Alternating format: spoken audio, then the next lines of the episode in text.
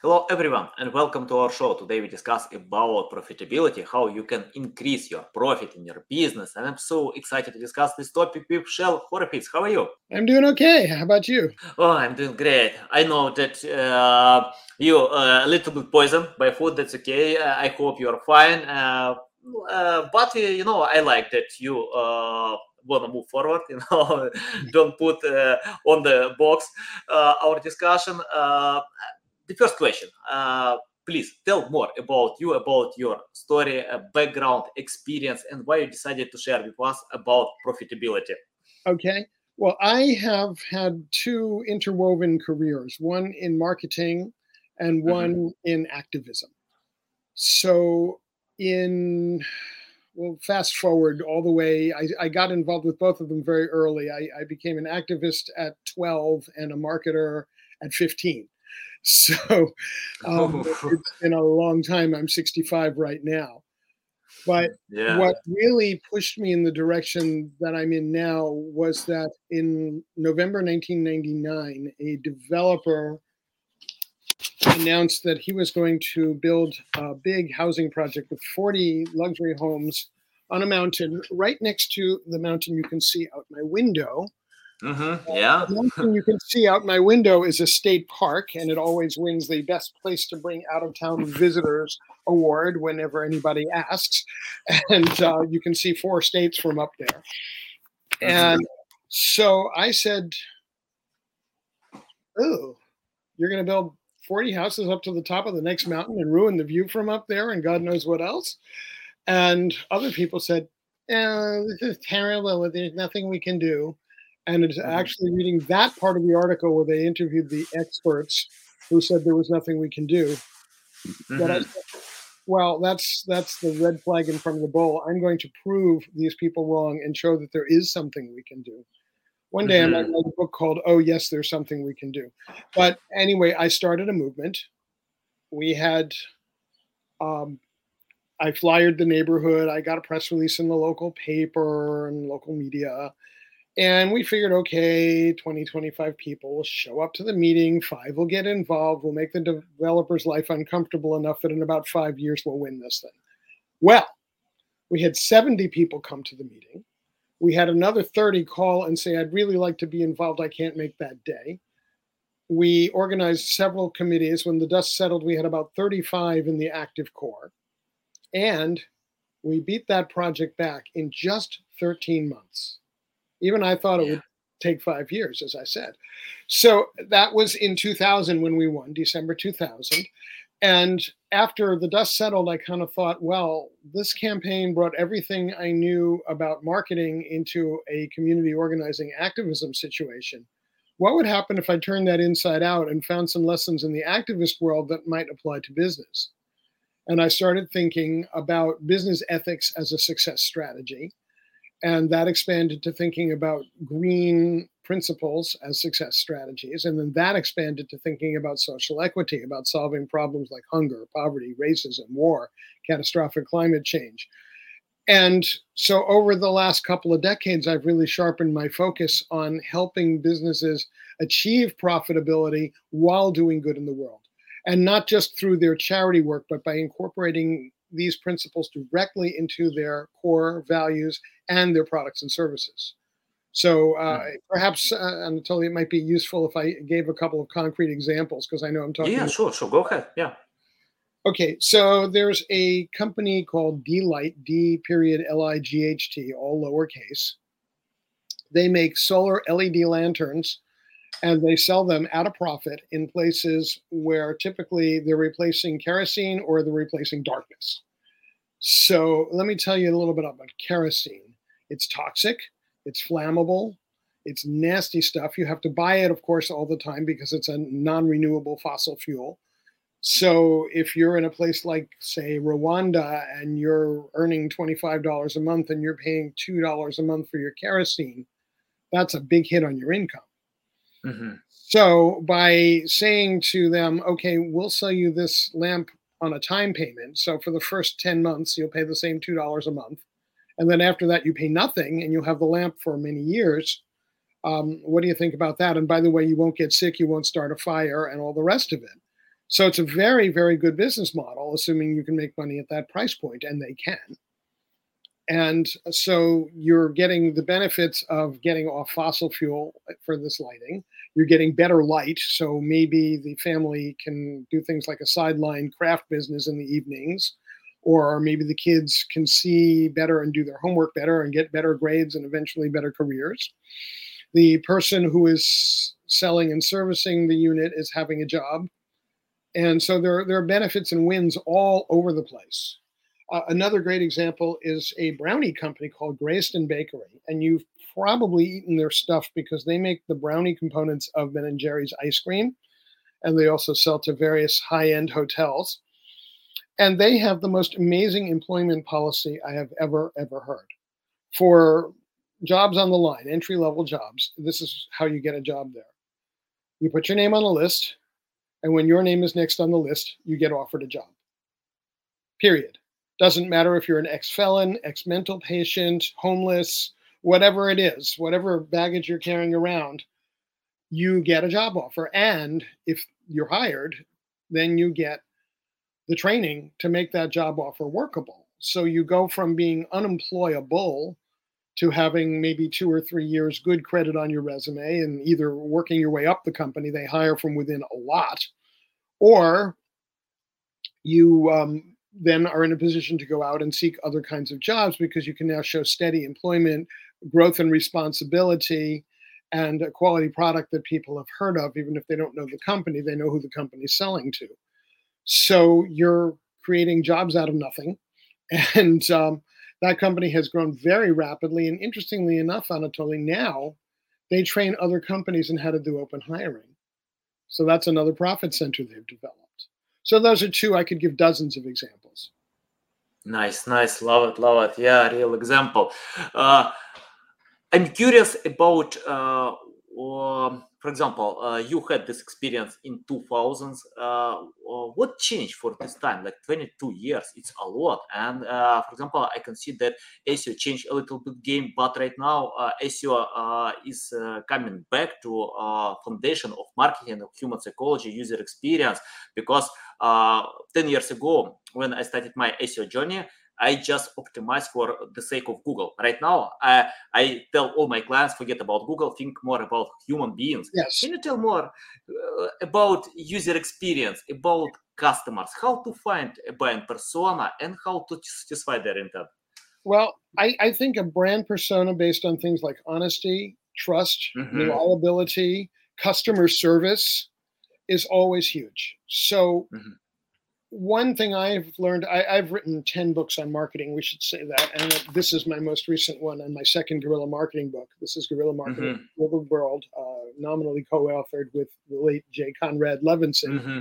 who founded the guerrilla marketing brand. There are about 100 guerrilla marketing books out there, and I've written two. So I've done a lot of research on marketing over the years. Eight of my 10 books are about marketing. And actually four of them are specifically about green and social change business marketing. So this is an area I've spent a lot of attention to. But one of the things people don't realize is depending on which study you look at, it's going to cost you typically anywhere from five to 10 times to bring in a new customer as to bring back an existing customer. So mm-hmm. if there were no other reason to do great customer service, that's a reason so that you're not wasting 80% of your marketing energy. You can bring the same people back. But there's more to it than that. Excuse me. Mm-hmm. In, in, addition to um, the uh, you know that that ability to bring people back very cheaply, if you treat them really well, they become your ambassadors, your evangelists. They're bringing in new customers for you for free yeah. Yeah. Word of mouth. Yeah. So this means being responsive. It means not shirking responsibility, accepting that you may have caused a problem, and then going to, okay, what can I do to make it right? And often, if you ask the dissatisfied customer and they tell you what you can do to make it right, and it's something you can do, you turn that person from a enemy to an ambassador. So, yeah. and of course, these days, many of us have 10,000 friends on social media. So you're not just telling 10 people in your inner circle anymore, oh, I had a horrible experience with that company.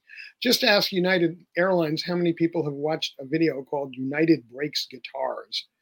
Uh, last time I checked, it was many, many millions of people who had watched that video and came away with a very negative impression of this major airline because they totally screwed up a customer service issue and they did it with somebody who was a songwriter and told his story and uh, who knew enough about marketing to get a lot of hits on, on his video.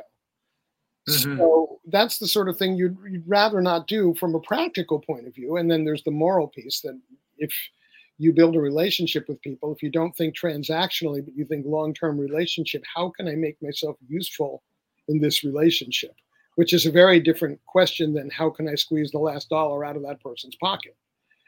Mm-hmm. the money follows, the money will take care of itself.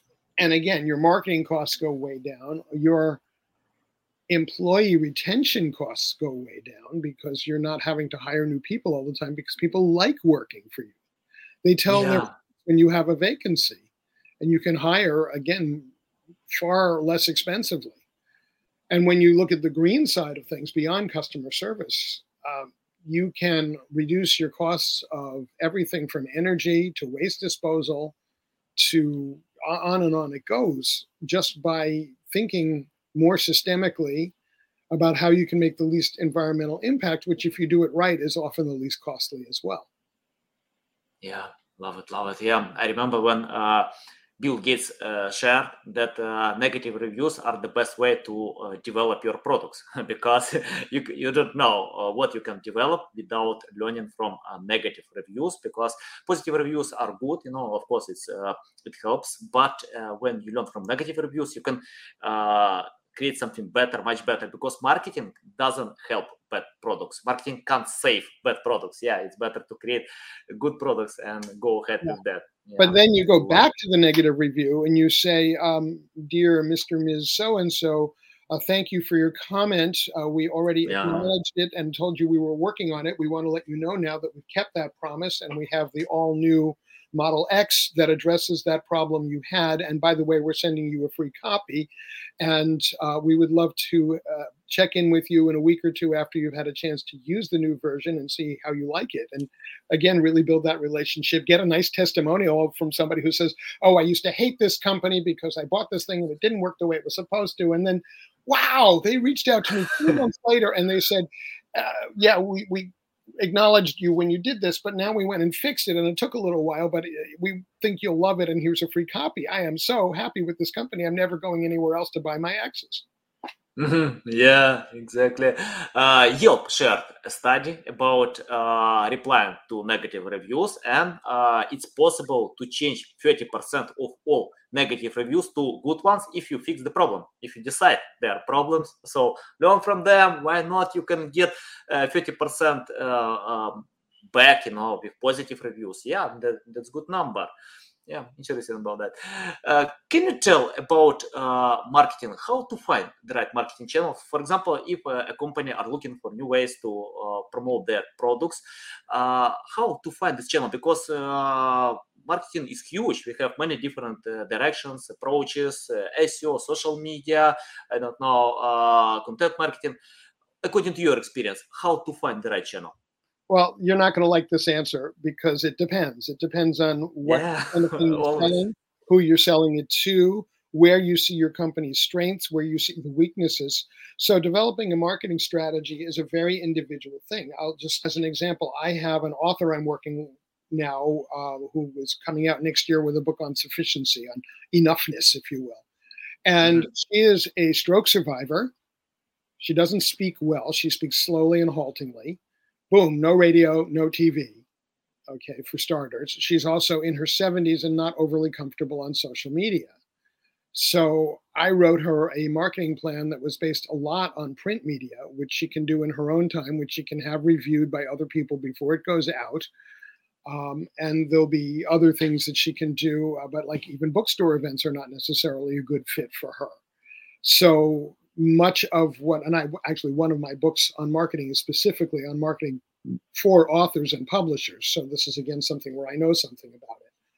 And so it, it's the, the right strategies for her would be very, very different from a glad, a glib, salesy type who can wind up after a question is asked and just keep going for three to five minutes and know when to shut up and not ruin people by talking too much, but at the same time get that message out and clear and articulate it. And so those are going to be a different set of strategies for that kind of author or that kind of other product. I don't only work with book publishers. I work with a lot of different kinds of people. Yeah, I, I love your answer. Yeah, because you know uh, I always tell my clients don't uh, overlearn your competitors because competitors use their strong sides. You know, uh, but if you are not good with uh, SEO, go to YouTube, use social media, find other channels, yeah. use paid marketing, and I think uh, uh, I disagree with some uh, common thinking that we need to analyze competitors to do the same, uh, or for example, even to search where your audience is. For example, my audience might be on Twitter.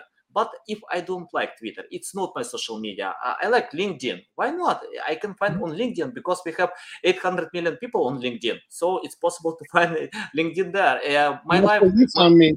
That's where you found me on LinkedIn. And I'm, by the way, I've been yeah. on LinkedIn since 2003. I'm in the first 150,000 members of LinkedIn. Mm, um, yeah, well, awesome. out of yeah. those million people, but it, it's um, I ha- sometimes you go against the conventional wisdom. I, I had one mm-hmm. client who the first thing I told him is your price is too low. I mm-hmm. told him you are offering value to a professional audience. You need to charge about double what you think you're going to charge. And he took that advice and he was delighted.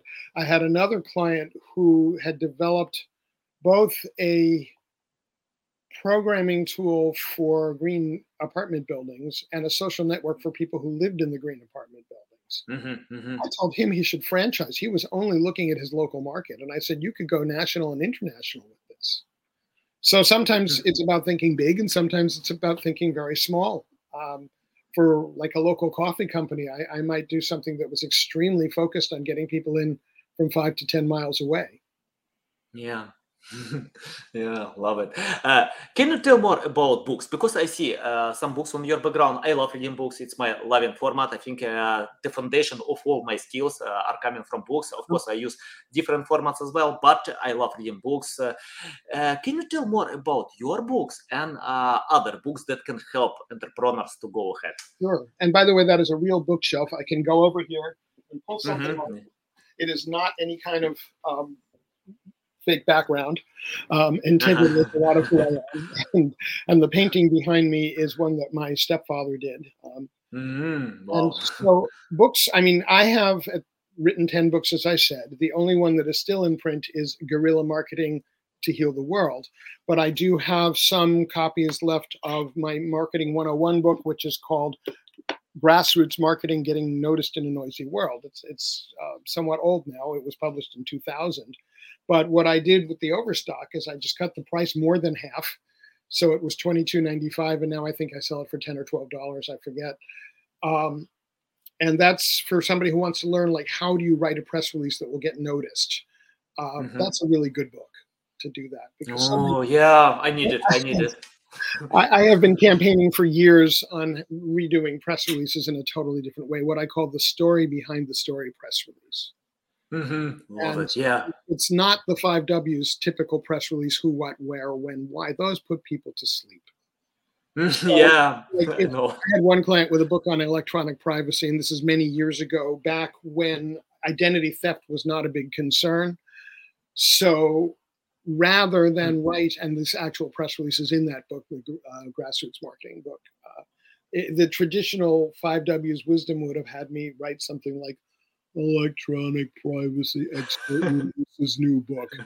My headline was It's 10 o'clock. Do you know where your credit history is? And then I talked about how it might be vacationing in databanks mm-hmm. big companies. And the book didn't even show up until the third paragraph. And the Love it.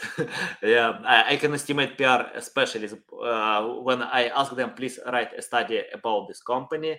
And when they write more about company without sharing value, I understand they don't understand about PR anything. You know why uh, some big journalists need to publish articles about a company not about products that can help their readers so yeah exactly it's the, the basic rule in marketing is to think about the features only as a way to get to the benefits.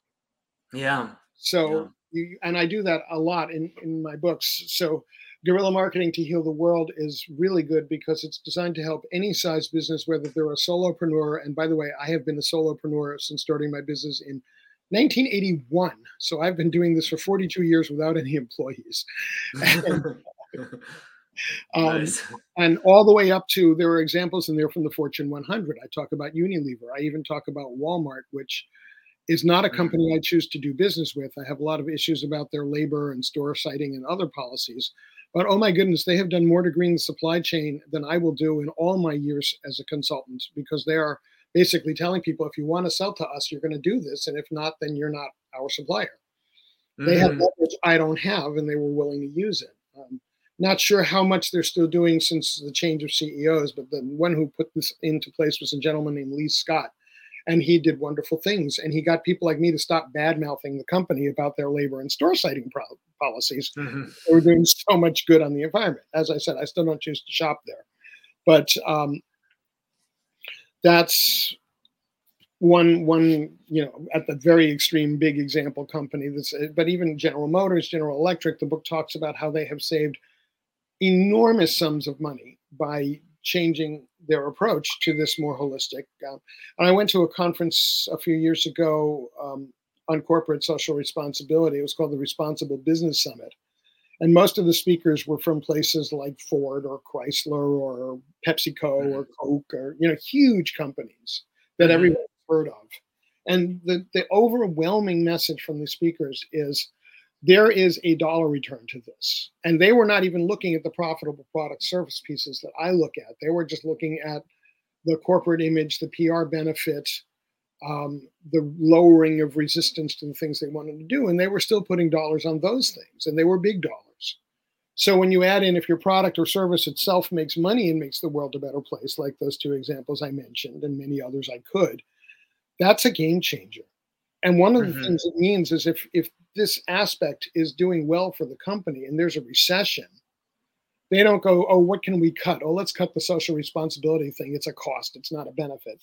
Well, if, well, let's see what else we can cut because we need to keep that. It's bringing in revenue. It's saving money. It's uh, a really good thing that we're doing for our stockholders. We can't get rid of that. So it, it Mhm. builds protection in. Mhm. Yeah, interesting. So valuable. Uh, Of course, you you have to tell watch more? it. ab- You know, Yeah. if you're greenwashing, forget it. You'll be found out and you'll be made a fool of, and it will not be productive for you. Mhm. Yeah. Sorry to cut you off. Go ahead. yeah, uh, can you tell more about guerrilla marketing? Because, um, for example, uh, I remember when Elon Musk uh, shared that uh, Tesla doesn't use guerrilla marketing because it, it doesn't work for them. Uh, I think uh, it works for many companies, Coca Cola, many others. Can you tell how to get data? Uh, before creating campaign with guerrilla marketing uh, and uh, how do we know that it works for a specific company for example Okay. Well, when you say guerrilla marketing and you give that description, what I think you're talking about is street marketing, handing out samples. Mhm. yeah That's one little aspect of guerrilla marketing. Guerrilla marketing is far broader than that. And I personally have not Mhm. ever been involved in designing a public street sample program, so I can't really talk about that. Mhm. Uh, I can tell you that guerrilla marketing is the idea of being quick and nimble, going where your competition hasn't figured out to be yet. Maybe you Yeah. even turned around and got back out again before they notice. Um, but being able to respond, uh, the, the classic example from my co author, Jay Levinson, is uh, of some guy who owns some kind of retail store, and all of a sudden, two huge competitors open up on either side of him. So rather than just pull his tail between his legs and shut his doors, he hangs a big banner over his door that says main entrance. Mhm.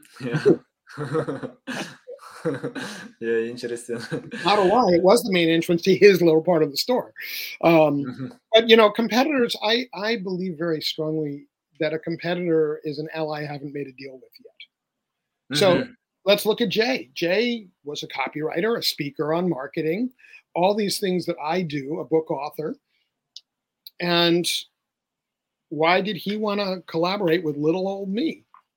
Well, Mhm. because he got a lot of money for doing very little work because I did nearly all the work. Um, Hmm. and because he one of the things in my research before I pitched him is I noticed that he was sympathetic but uninformed on a, a number of issues relating to green and social equity stuff. So I pitched him that I could bring him credibility to this new and growing and very, very important market. And he pitched me on the advantages of being a guerrilla marketing author, which he didn't have to pitch real hard because I already knew that, that would open many doors for me. And as mm-hmm. I, will grab the other one um, so you can see it. Uh, this is the first book we did together. Is Guerrilla Marketing Goes Green. Uh huh. Yeah. And that one was on the bestseller list, by the way, for something like 31 months. Um, nice. so by collaborating, people kept saying to me, Well, you're doing almost all the work. Why do you want to do this? And I say, Well, okay, let's look at it this way. Wiley and Sons, that published the first book, Guerrilla Marketing Goes Green, they typically at that time were paying a mid-list author like me roughly $15,000 advances. Mm-hmm. When I brought Jay in, and it was kind of funny because I uh, they I had had an introduction to them from a, one of their best-selling marketing authors, and I pitched them on a rewrite and expansion of my first book on socially conscious company marketing. And they took a long time to decide. And first I thought, well, if they say no, I can pitch Jay and see if he wants to make it a guerrilla book, and then finding a publisher will be easy. And then they said yes, and it's like, you could still ask Jay, hey Wiley, what do you think if I bring him in? Oh, you mean we get two marketing gurus? We like it. so so I went to Jay, and at that time you did not have to pay for the privilege of being a guerrilla marketing author. You simply shared the revenues and did all the work. So um, I went to him and he said yes. And then I went to Wiley and said, We've got Jay on board. And they said, Okay, great. We'll give you $25,000. I said, I have to share it with Jay. Can you go any higher? And they gave me 30. So 30 divided by two is 15, which is the same money I would have gotten as a mid list author coming in without Jay. So I didn't lose any money on the advance. I mm-hmm. gained mm-hmm. access to, at the time, he had 84,000 members in his online community. And I did nice. seminars for them and, uh, you know, made uh, made an impression there. Mm-hmm. again, once again, I am now part of the biggest brand in marketing history with two books in the series out of about 100. And no one can ever take that away from me. And people, that's one of the two or three credentials that people really notice when they look at what I've done. Mm-hmm. So, why wouldn't I do it? I've expanded my platform, I've expanded my influence, I'm getting the word out through a major publisher. You know, it's it, it was a, a very good strategic move on my part. And nice. this is the same reason that people go um, write books together with the chicken soup people or the dummies people. Mm-hmm. Uh, how do you divide chapters of this book? Because uh, I think, like, if you write a book together, uh, someone is responsible for uh, some chapters, other for others. How, how do you divide them? This particular one, Jay wrote a 300 or 600 word, I forget, introduction and mm-hmm. I took a piece that he had in a book that only had his name on the cover, didn't have anybody else's name on the cover, and I took another piece about the same size, and I did the mm-hmm. rest. so it was yeah. it was not a fair distribution of labor, but it was worth it to me because of the benefits that I outlined. And mm-hmm. I, I have now, because of that platform, I have spoken at a guerrilla marketing conference, and I've you know, when I attend, I'm a celebrity because I'm one of their authors, and I have built a relationship with his widow. And so again, the, the benefits continue to to roll out. And plus, in the marketing community, being a guerrilla marketing author, mm-hmm. any conference that I want to speak at, I can pretty much say, "Hey, I'd love to be on your program." Yeah, interesting story. yeah. Uh, by the way, can you tell more about uh, sharing story? For example, uh, you know, uh, I often see that uh, companies are using this technique. For example, Apple. Uh, I need, I'm sorry, I need you to slow down. I missed half of that. ah, okay.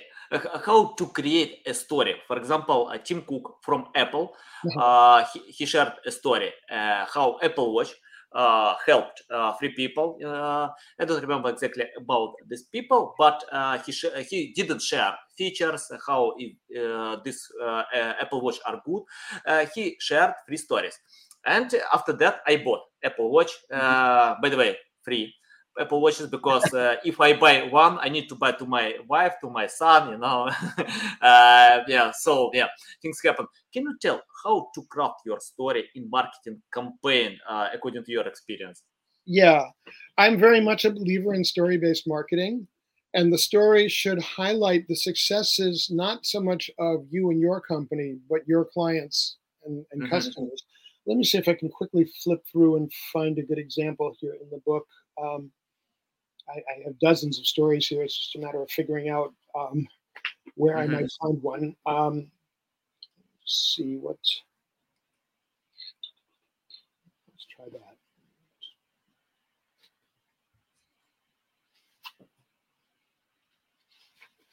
La, la, la. I'm trying not to have too much dead air here. Um, mm-hmm. Oh, um, let's not quite. Let's see here. Okay, here's a little story I tell in the book about diapers of all things. You're a parent, so mm-hmm. um, sometimes the subject, the subhead is is diaper doings. Um, sometimes the eco-friendly alternative is nothing more than a return to or refiguring, refiguring of the way things used to be through much of history. Consider diapers, nappies if you're in the UK. When Jay and Shel were toddlers in the 1930s and 1950s, our parents used cloth diapers. There were no such things as disposable diapers. Today's earth conscious parents will use cloth diapers, perhaps organic cotton, unless they live in a water shortage area, in which case they may choose biodegradable disposables. But now they can buy natural fiber wraps with Velcro closers that slip on over the diaper and keep things a lot neater and more comfortable for a toddler than the horrible plastic undies and sharp pins of yore and get their dirty diaper hamper picked up in a hybrid or bicycle by a cleaning service that uses non chlorine bleach and gentle hypoallergenic all natural fair trade soaps. Now, that's one paragraph. I could find five stories to tell in 300 words apiece from that one paragraph. Mm-hmm. yeah. yeah. love this format. Yeah. another, um, uh, here's another paragraph actually on the facing page about a trash hauling service Modernizing that concept, we discovered that bikes with trailers can haul enormous loads. In Northampton, Massachusetts, for example, Pedal People, a bicycle powered trash hauling and produce delivery service, has been operating many years. Its small fleet of trailer equipped bikes prices its services fairly close to truck powered trash haulers and has picked up contracts from many local stores and offices. Mm-hmm. Again, yeah. I, I could make tons of marketing from that one paragraph. Nice, nice. Yeah, love examples. yeah. Uh, uh, uh, you know, uh, I'm interested how, uh, for example, uh, if you started today from scratch without any experience, knowledge, skills, what will you do to learn more about marketing? well, that brings us back to books, and I realize I never finished answering your question about books uh, that I think people should yeah, read. Go ahead. So I have learned enormously by reading and by mm-hmm. watching. Um, I, I, listen to a lot of learning calls or, or watch learning webinars, but my primary source is reading. And one of the things I do to make sure that I'm continuing to read is I review one book a month in my newsletter. Mm-hmm. So like last month, I reviewed Seth Godin's group project with like 300 authors called the Carbon Almanac. Mm-hmm. Yeah, yeah, I've got about this book. Yeah. So some some of the books that have made a real difference for me well, actually, biomimicry, I found the book kind of hard to read, but her TED Talk, Janine Benyus, uh, B E N Y U S, and Janine mm-hmm. is J A N I N E, has a wonderful TED Talk about finding nature solutions. So, like when I talk, I sometimes say, if you want to know about bridge building, try that again. If you want mm-hmm. to know about bridge building, ask a spider. They know more than we do. Mm-hmm. so she talks about lizards that walk on the ceiling and how that helps develop products and uh, just how uh, a monsoon area of India copes naturally with a climate that's dry 11 months and then flooding the other month. Um, mm-hmm. And how the environment adapts to that and what we can learn from that about building engineering. So that was one mm-hmm. very exciting one. Um, Cradle to Cradle talks basically about zero waste and the circular economy. Uh, on the marketing side, I really feel like I owe my career as a copywriter to discovering Jeffrey Lant in the 1980s. And I actually interviewed him for my first major publication marketing book, which was Marketing Without Megabucks way back in 1993. and um, Jeffrey and I have some definite stylistic differences, particularly once I, I, made the mistake of convincing him to go online, and then he went online in a very hustly way that made me very uncomfortable. But um, the books of his that really influenced me were done well before that, and one in particular called Cash Copy really turned my head upside down and inside out about what makes successful copy and how it has to be focused on the client need and not how great you are. Mm-hmm. Yeah, love it, love it. Among many, I, am a voracious reader. Um, this will be the first year in a while that I don't read 80 books. It'll probably be more like 40 or 50 this year, and that's only mm-hmm. because I do a lot of my reading on an indoor bike in the mornings. And now instead of doing the bike seven days a week, I'm alternating with cardio classes, and I can't read during a cardio class. Got it. Yeah. Uh, I have the question about uh, the future of marketing. Uh, can you forecast this future? Uh, of, uh, yeah, I know it's hard, but what do you think? What kind of future will be in marketing? All right. Well, this definitely has the Shel bias. I think marketing will more and more be about integrity, about making the world better, about caring about far more than the bottom line, because that's what mm-hmm. people want. Every single study I've looked at, I could probably find one pretty quickly here among dozens. Um, okay, I opened at random here. as far back as 1998, a study commissioned by the UK based Cooperative Wholesale Services found that 60% of retail food customers, even in the absence of an organized boycott, have avoided a shop or product they associated with unethical behavior. So, one of the clear messages of guerrilla marketing to heal the world is not to do unethical behavior mm-hmm. and um, you know avoid the people boycotting you for that and instead do deliberately ethical, positive behavior that has people flocking to you. I think mm-hmm. about chocolate. I discovered quite a while ago, sometime in the 90s, that most commercial chocolate at that time was being produced with child slave labor in various countries in Africa, particularly the Ivory Coast and Ghana. And I like, I don't want to be part of that. So I stopped buying that stuff and I started looking for fairly traded chocolate, which at that time was very hard to find. There were only a few brands, but I wasn't the only one who made that switch. And what happened is by around, I don't know, 2005, maybe 2010, there were dozens of brands. So now I can walk into a store and I can buy Theo, I can buy Alter Eco, I can buy Equal Exchange, I can buy um, Divine. They're all fairly traded, certified and they are all i don't have to feel guilty about buying them. Mm-hmm. so the market has shifted and the market shifts yeah. we now see a world in which the alternative energy the green energy sector now produces about three times as many jobs as fossil fuels. That is an incredible shift. Yeah. And it's market yeah. we haven't done much in terms of putting in laws to make this necessary but people look out their windows they see oh my goodness it's 105 degrees in portland today. It's um, it, it, was five degrees uh, below zero in the wintertime when it's supposed to be 30 people see the world. It's kind of hard not to notice. Mm-hmm. wildfires and tornadoes and all this stuff and people like well maybe it's time to look at this climate change stuff. It's a shame and a crime that we waited so long to deal with it. We knew about this in the 70s um, there's um, a mentor of mine uh, who we don't know each other personally, but his writing mm-hmm. and speaking has been a huge influence on me. His name is Amory Lovins.